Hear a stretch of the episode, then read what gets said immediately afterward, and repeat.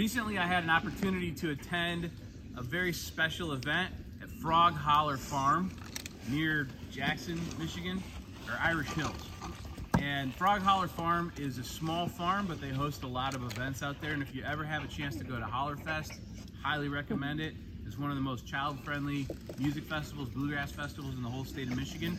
But this was the Great Lakes Foragers Gathering. This is an opportunity for foragers, weirdos like me, who go into the woods and eat stuff they find on the ground, to come together and share with each other all the stuff that we'd found on the ground and that we'd learn how to eat. It was a really good time. We all ate really well. Nobody got sick. We ate some weird stuff. There were a lot of workshops. I attended the workshop on seasonings, how to like find different seasonings and flavors in the forests of Michigan. There was a roadkill workshop on how to correctly prepare roadkill for your family's dinner. I did not attend that workshop, but, but I'm glad that there's somebody out there thinking about that stuff. But we all of us had one thing in common. There was about 250 of us at that gathering. All of us were unsatisfied or dissatisfied to simply get all of our food from the grocery store.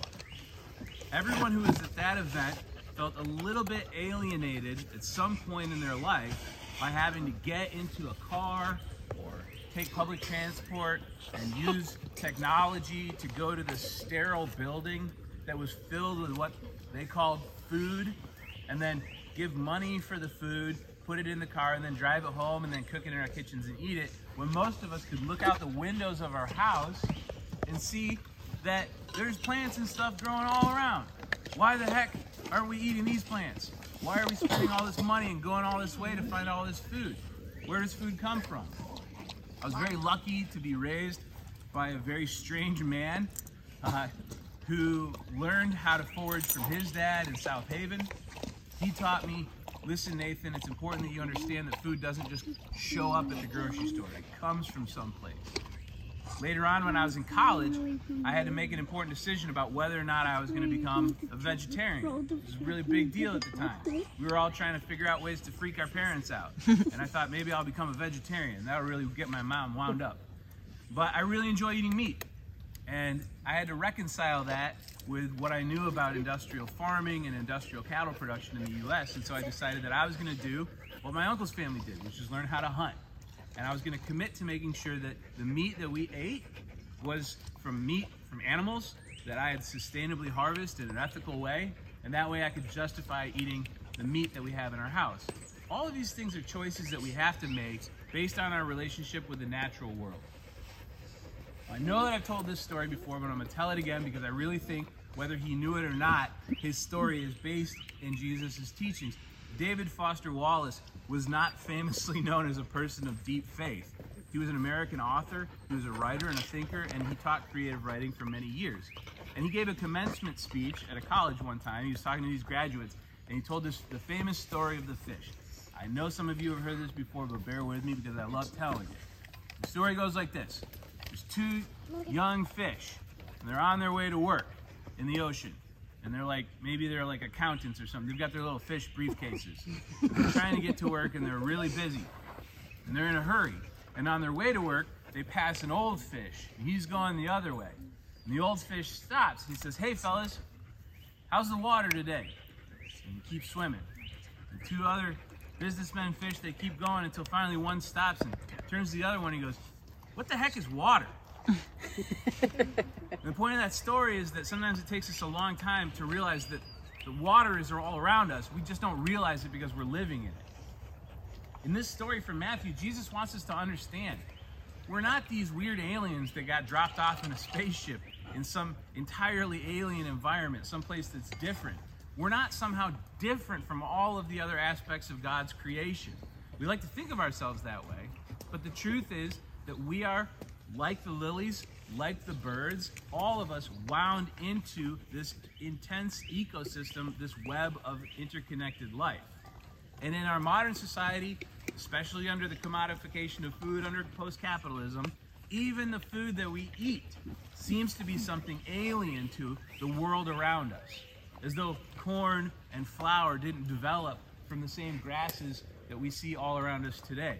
As though the apples and cherries and pears that we eat didn't come from fruit that had been growing on trees for hundreds of thousands of years before human beings even showed up on the scene. We're all interconnected in this. We're part of the water. And just like that, we're part of the creation. In Jesus' time, there's something really scary taking place. There's a lot of scary things taking place. But one of the things that particularly concerned Jesus' people was that when the Romans came in and basically occupied their land, they started doing something that had never been done before in Jesus' land, in the Levant, in, the, in, in Palestine. They began using mile markers to, to break the land up into property, into property. Now, prior to this, families had lived in different valleys and settlements and things like that, but there weren't property lines. It was basically like this is where Hezekiah's family farms. And, and it would be passed down from generation to generation. It wouldn't be broken up and split up into small parcels and then sold for certain values. But that's what the Romans brought. There's a fancy Latin word for this. It's called latifundialization, but it's a particular concern in the time of Jesus. Jesus sees some of his followers getting on board with this, thinking to themselves, if I just own this land, if I could just buy more property, then I'd be able to produce more food and make more money. But what Jesus is telling us is something that First Nation people have known for centuries, is that you can't own a piece of land. You can't own a fish in a river. You can't really own any of this stuff because all of it is dependent on everything else to be able to produce abundantly. We're like that. People can't be owned. People are part of the creation. Just like the fish in the ocean, just like the tree on the land, we're part of this thing. Another way I've heard it put is that you're in your car, you're driving down the highway, your beloved spouse calls you on the phone, says, Where the heck are you? Why aren't you where I told you to be when I told you to be there? And you say, Honey, I'm sorry, I'm stuck in traffic, right? I'm stuck in traffic. You're not stuck in traffic, you are traffic. you are the traffic. But because we have this mindset that we are these totally independent creatures, that we're totally one object that is going through the world, I've heard it called by the uh, the Zoomers, the Gen Zers, they call it main character syndrome. Has anybody heard about this? This is this idea that you're the main character and everybody else in your life is a bit player. That's not true at all. Every single human being you will ever meet, no matter how young or old they are, no matter what their life has held, every single one of them is an epic masterpiece. Every single human being on this planet is an incredible story waiting to be told if you just ask the right questions. Everybody's been through some scary stuff, and everybody has seen some kind of amazing miracles. Jesus says, don't worry. Don't say to yourself, what am I going to eat? What am I going to wear? What am I going to do tomorrow? All that is around you will provide for you if you pursue the kingdom of God and righteousness. Right? Now he's saying that specifically because he's saying rather than what these Romans want you to do, which is to pursue the accumulation of wealth, pursue the accumulation of status, pursue the accumulation of security, pursue the accumulation of celebrity. All of that is mammon worship. That's worshiping things that are going to alienate you from God's good creation. But rather, pursue what? The kingdom of God, which we know the kingdom of God, right, is community. It's loving relationships with your neighbors. It's trust. It's mutual companionship. That's the kingdom of God. And righteousness. Living in a way that contributes to the project of shalom, of God's good creation. If you do these things, then all will be all of the things that you need will be given to you. Now he doesn't say you're going to get wealth, status, or celebrity, but he says that you will be given a, an inheritance. You will be given a life for the ages, which is the best thing that any of us could hope for. So this week, I want us to try to integrate ourselves a little bit more in the environment that's around us.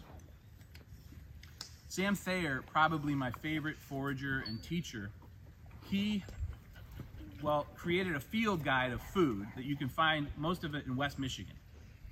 And he counted, he went to several grocery stores and he counted the number of plants that, that were at the grocery store. We don't think about the grocery store as being full of plants, but that's really what it is.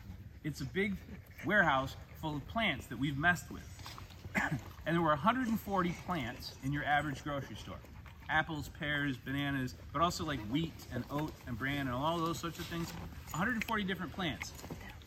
He wrote a field guide, an incomplete field guide, that is specific to this area, and he identified over 800 plants that you can eat, many of them in your backyard. So this gives the lie to the fact that there's this scarcity of food.